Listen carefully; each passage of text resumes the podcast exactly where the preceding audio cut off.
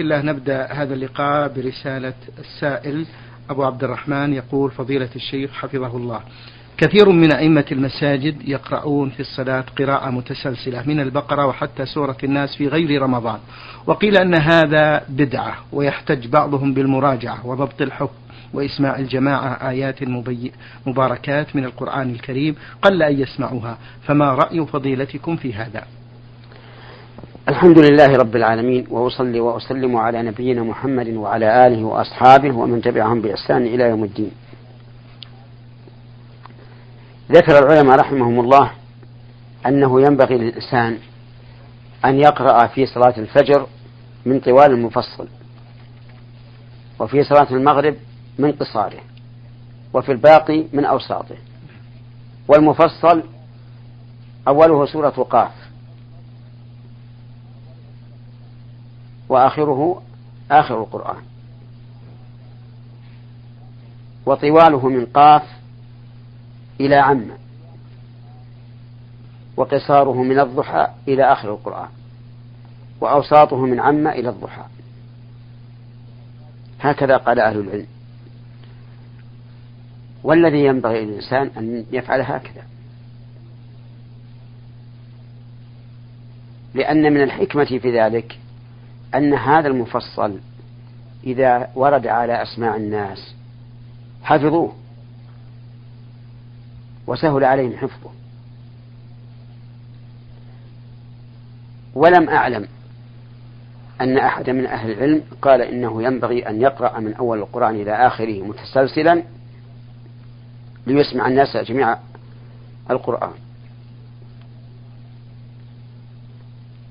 ولا يمكن أيضا أن يسمع الناس جميع القرآن لأنه سيبقى مدة ما انتهى إلى آخر القرآن وسيتغير الناس يذهبون ويجيئون ولا يسمعون كل القرآن.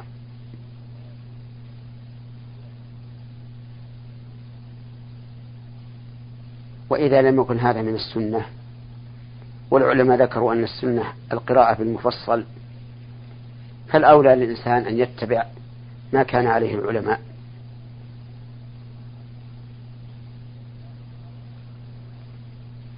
والفائدة التي أشرنا إليها من أن العامة إذا تكررت عليهم سور المفصل حفظوها لا لا تدرك بما إذا قرأ الإنسان من أول القرآن إلى آخره.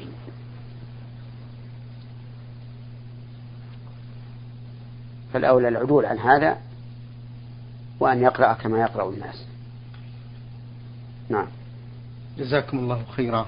يقول السائل فضيلة الشيخ يفسر آه، بعض العلماء الآية الكريمة مثل نوره كمشكاة بأنه نور المؤمن. فما الصواب في هذا؟ علما بأنهم يقولون إذا فسر بنور الله صار فيه تشبيه. ونحن نعلم بأن الضمير كما يقول علماء اللغة بأنه يعود على أقرب مذكور. نعم. ورد عن سلف في قوله تعالى مثل نوره أي مثل النور الذي يؤتيه في قلب المؤمن كمسكاة فيها مصباح. وهذا لا يخرج عن نطاق اللغة العربية لأن الله قد يضيف المخلوق إليه من باب التشريف والتكريم. كما في بيت الله وناقة الله ومساجد الله. فيكون معنى مثل نوره في قلب المؤمن كمشكاة فيها مصباح إلى آخره. والمشكاة الكوة تكون في الجدار مقوسة يوضع فيها المصباح. وهذا المصباح في زجاجة. الزجاجة الصافية كأنها كوكب دري. وهذا النور يوقد من شجرة مباركة زيتونة لا شرقية تنحجب عن الشمس عند غروبها ولا غربية تنحجب عن الشمس عند شروقها بل هي في أرض واسعة.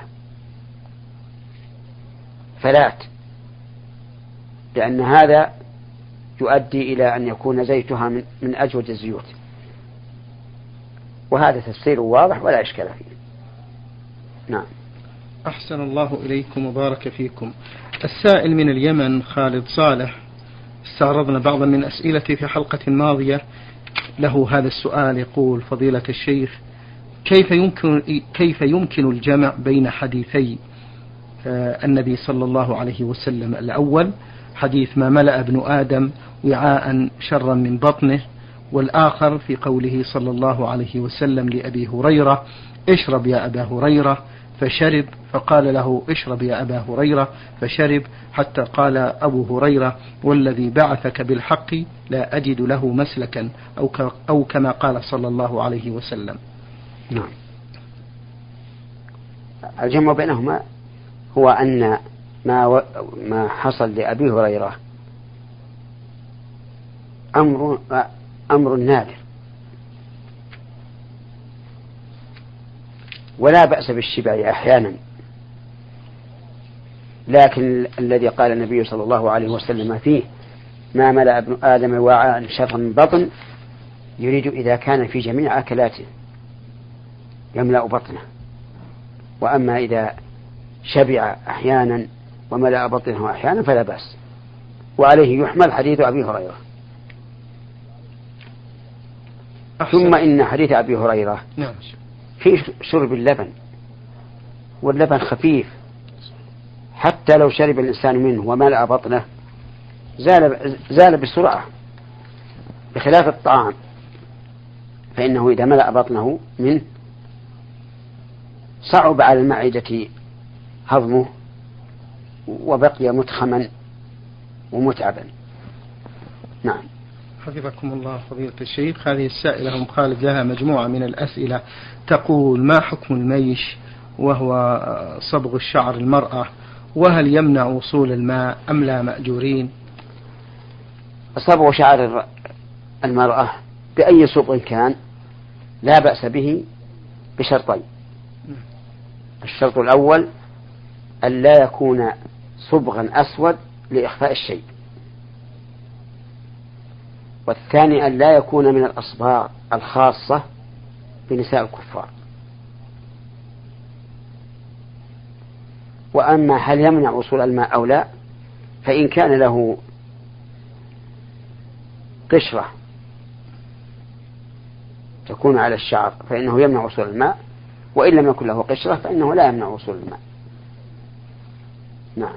تسأل أيضا هذه السائلة عن حكم الكريمات المبيضة للبشرة.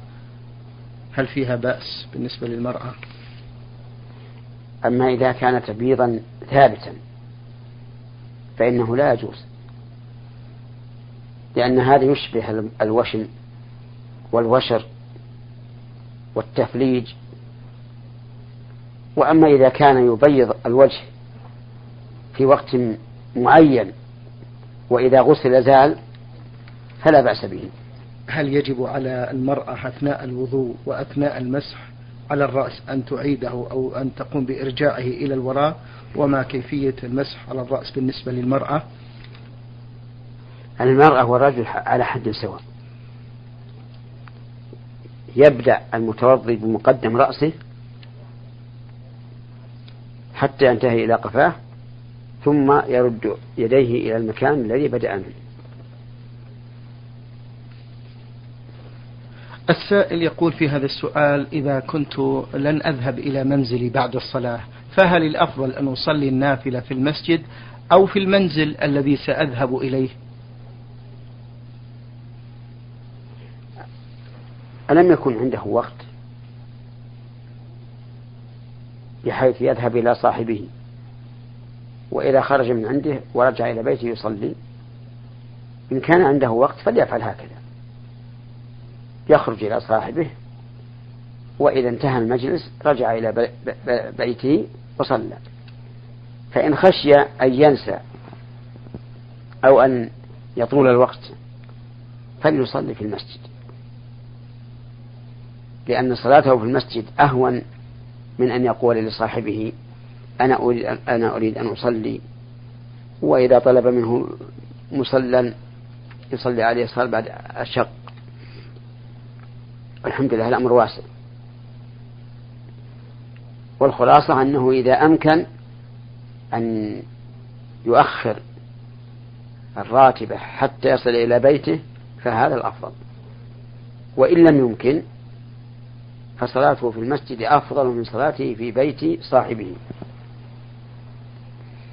نعم لو فرض أن في صلاته أن في صلاته في بيت صاحبه فائدة وهي تنبيه صاحبه على هذه الراتبة وتشجيعه على فعلها صار أفضل من هذه الناحية. نعم. يقول هذا السائل يا فضيلة الشيخ ما مذهب أهل السنة والجماعة في الأسماء والصفات وما معنى أمروها كما جاءت؟ نعم. مذهبهم في في باب الأسماء والصفات.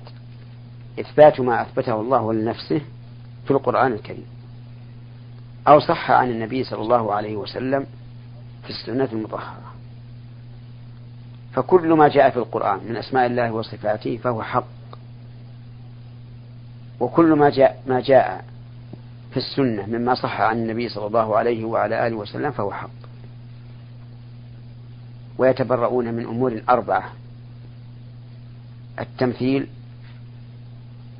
والتحريف والتعطيل والتكليف فلا يمثلون صفات الله بصفات خلقه. ولا يحرفون القرآن والسنة عن ظاهرهما بتأويل ليس بالسائغ. ولا يعطلون الله تعالى من صفاته التي أثبتها لنفسه. ولا يعطلون النصوص من دلالتها التي أراد الله بها. ولا يكيفون صفات الله بصفات خلقه. بل يؤمنون بأن الله ليس كمثله شيء وهو السميع البصير. ولا يتعمقون في البحث عن أسماء الله وصفاته بل يسكتون عما سكت الله عنه ورسوله وعما سكت عنه الصحابة رضي الله عنهم. ومعنى قولهم أن الروح كما جاءت بلا كيف يعني أبقوا دلالتها على ما هي عليه. وأثبتوا ما دلت عليه من, من, من الإثبات. ولا تكيفوا صفات الله بصفات الخلق. أو تكيفوا صفات الله بصفة تتخيلونها وإن خالفت صفات الخلق. لأن الله تعالى أخبرنا عن صفاته ولم يخبرنا عن كيفيتها. أحسن الله إليكم وبارك فيكم. يقول هذا السائل في هذا السؤال فضيلة الشيخ أقوم أحيانا قرب الإقامة في صلاة الفجر وإذا أردت إيقاظ الأولاد تفوتنا جميعا الصلاة فأذهب أولا إلى المسجد وبعد الصلاة أرجع وأوقظ الأولاد. فهل عملي صحيح؟ أما إذا كان الأولاد إناثا لا تلزمهم الصلاة فلا بأس الوقت واسع. وأما إذا كانوا ذكورا فالواجب عليه أن يتقدم ويقوم قبل أذان الفجر ويصلي ما شاء الله أن يصلي وإذا أذن الفجر بادر بإيقاظهم وفي هذه الحال يسلم من الإثم ومن الإهمال وذلك أن الأهل مسؤول عنهم الرجل. لأن الله تعالى قال يا أيها الذين آمنوا قوا أنفسكم وأهليكم نارا. فجعل وقاية النار لأنفسنا ولأهلينا. وقال النبي صلى الله عليه وعلى آله وسلم الرجل راع في أهل بيته ومسؤول عن رعيته. نعم. أحسن الله إليكم وبارك فيكم. سائل يقول يا فضيلة الشيخ بأنه شاهد إماما في المسجد في صلاة الفجر يقرأ السجدة من المصحف ينصفها نصفين فما حكم عمله هذا؟ يعني يريد في فجر يوم الجمعة. فجر يوم الجمعة. فجر يوم الجمعة السنة أن يقرأ الإنسان في الركعة الأولى ألف لام ميم تنزيل السجدة كاملة. وفي الركعة الثانية هل أتى على الإنسان حين من الدهر؟ كاملة. ولا بأس أن يقرأ في المصحف. عند الحاجة إلى ذلك. ولكن لا يقسم ألف لام من تنزيل السجدة نصفين. لأنه إذا قسمها نصفين فقد رغب, فقد رغب عن سنة النبي صلى الله عليه وعلى آله وسلم.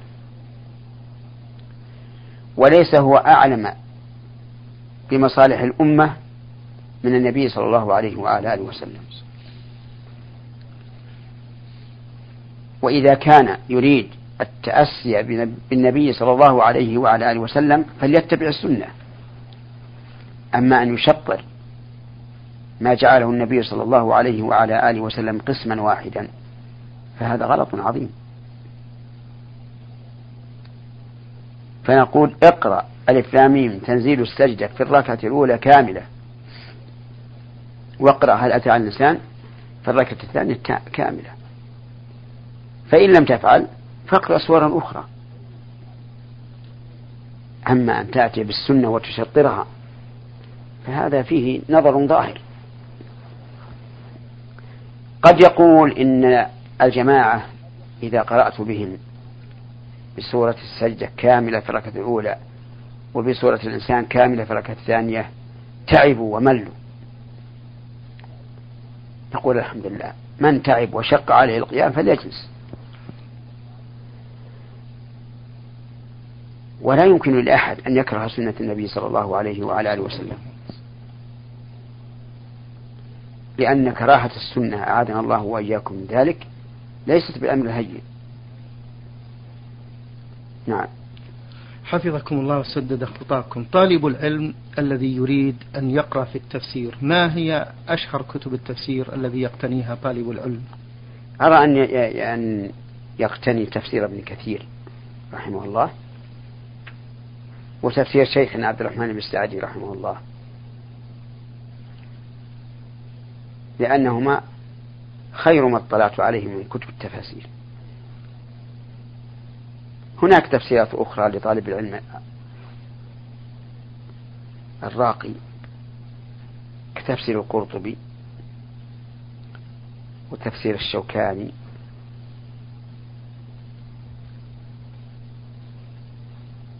نعم.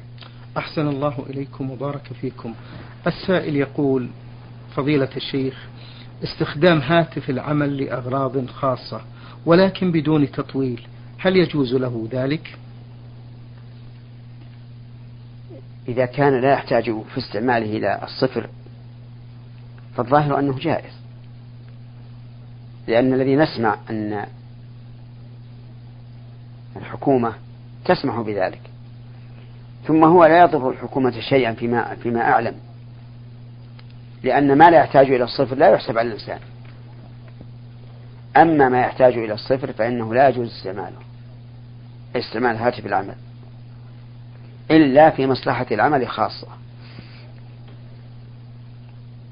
فلو أراد الإنسان أن يستعمل التلفون وهو في مكة ليخاطب إنسانا في المدينة فإنه لا يجوز إلا إذا كان ذلك في مصلحة العمل. نعم. حفظكم الله. في الحديث فضيلة الشيخ إذا مات ابن آدم انقطع عمله إلا من ثلاث صدقة جارية أو علم أو علم ينتفع به. هل يدخل في ذلك العلم علوم الدنيا الفيزياء والكيمياء والرياضيات أم هو مقيد بالشرع؟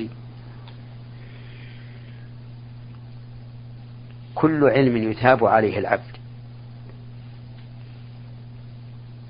ثم يعلمه الآخرين. فإن المتعلمين منه يثابون عليه.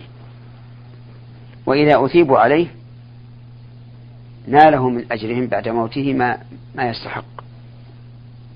وأما ما لا ثواب في تعلمه فليس فيه أصلا ثواب حتى نقول إنه يستمر.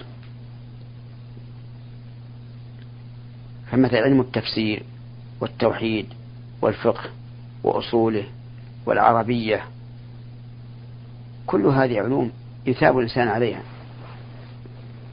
فإذا علمها أحد من الناس أثيب هذا المتعلم فنال المعلم من ثوابه ما يستحقه نعم أحسن الله إليكم وبارك فيكم هذا سائل يقول فضيلة الشيخ الصيد في الحرم النبوي ما حكمه؟ إيش؟ الصيد في الحرم النبوي ما حكمه؟ الصحيح أنه محرم. لكنه ليس كالصيد في حرم مكة. فإن حرم مكة إذا صاده الإنسان فإثمه أكبر مما لو صاد صيدا في حرم المدينة. حرم المدينة ليس ليس فيه ليس في صيده جزاء. وحرم مكة في صيده الجزاء. حرم المدينة إذا أدخل الإنسان الصيد فيه من خارج الحرم فله إمساكه وذبحه. وحرم مكة فيه خلاف. فمن العلماء من يقول إذا أدخل الإنسان صيدا إلى حرم مكة وجب عليه إطلاقه. ومنهم من يقول لا يجب. والصحيح أنه لا يجب عليه إطلاقه. فلو أدخل الإنسان أرنبا أو حمامة من خارج الحرم إلى الحرم فله استبقاؤها وذبحها. لأنها ملكه.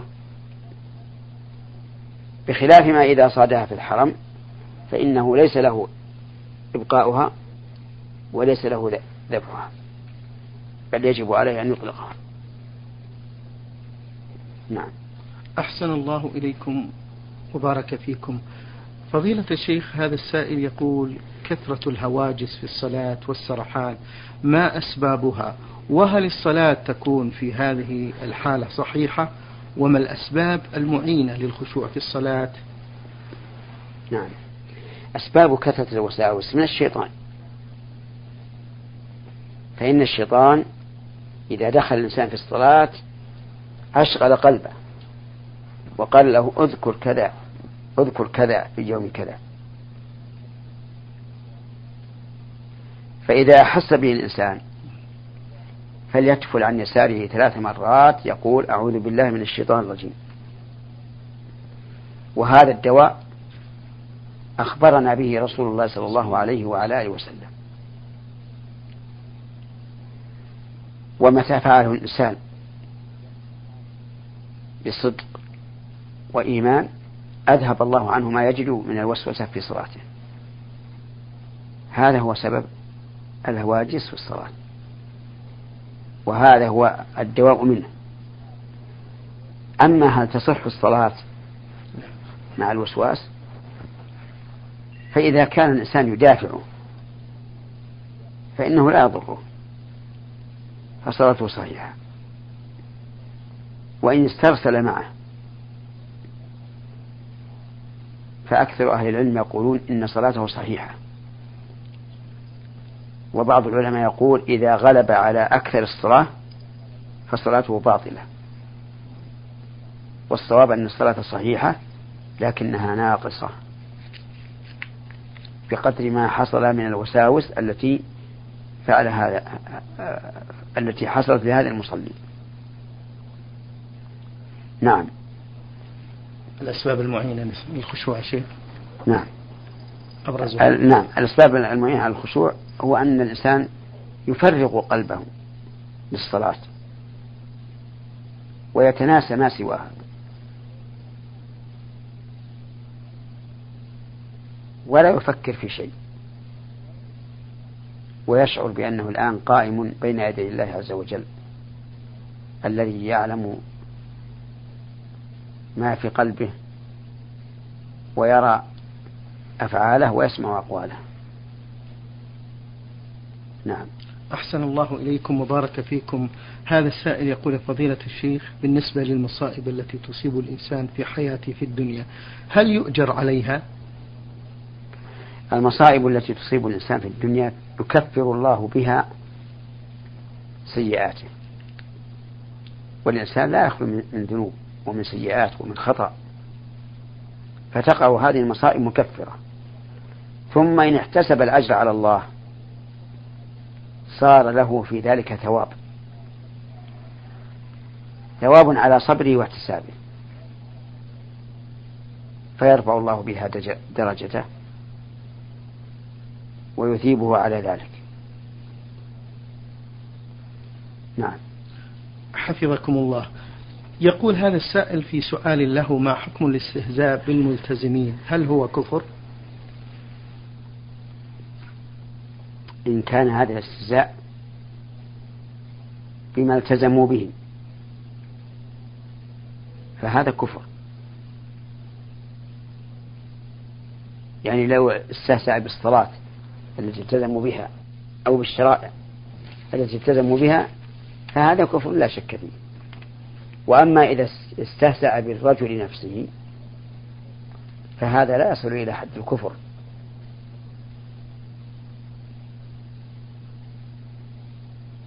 لكنه لا شك أنه آثم لاستهزائه برجل ممن تمسكوا بدينهم. نعم. هذه الزوجة كتبت الزوجة المعذبة رمزت لاسمها بهذا الرمز. تذكر بأنها امرأة لا ترغب في زوجها فمشاكلها دائمة معه وكثيرة. تقول ولكنني لا أريد أن أطلب الطلاق لأن لدي عدد ليس بالقليل من الأطفال ما شاء الله. تقول ولا أريد أن أنجب منه أطفالا آخرين. يتعبوننا في عدم الاستقرار في عدم الاستقرار وكثرة المشاكل. وتنازلت له عن حقي في اليوم والليلة والأمور الخاصة بيننا. هو متزوج من أخرى ولكنه قال أنا أريد حقوقي فبماذا تنصحونني؟ وهل يحق لي أن أمنعه من نفسي لعدم رغبتي فيه لا يحل للمرأة أن تمتنع إذا دعاها زوجها فإنه ثبت عن النبي صلى الله عليه وعلى آله وسلم أن الرجل إذا دعا امرأته إلى فراشه فأبت أن تجيء لعنتها الملائكة حتى تصبح. والواجب عليها أن تجيب دعوته وإن لم يكن فيها تلك الرغبة. وأما طلب الطلاق فما فعلت فهو حسن. يعني كونها تصبر على سوء معاملته وتحتسب الأجر على الله من أجل ما بينهما من الأولاد عمل تشكر عليه في الحقيقة. ونحن نشكرها ونسأل الله أن يثبتها. وعلى الرجل أن يعدل بين زوجاته في كل ما يمكنه العدل فيه من النفقة. والجلوس عند المرأة. والانبساط وانشراح الصدر وبسط الوجه بقدر ما يستطيع. لقول النبي صلى الله عليه وعلى آله وسلم من كانت له امرأتان فمال إلى إحداهما جاء يوم القيامة وشقه ماء. نسأل الله العافية. شكر الله لكم يا فضيلة الشيخ وبارك الله فيكم وفي علمكم ونفع بكم الإسلام والمسلمين. أيها الإخوة والأخوات أجاب على أسئلتكم فضيلة الشيخ محمد بن صالح بن عثيمين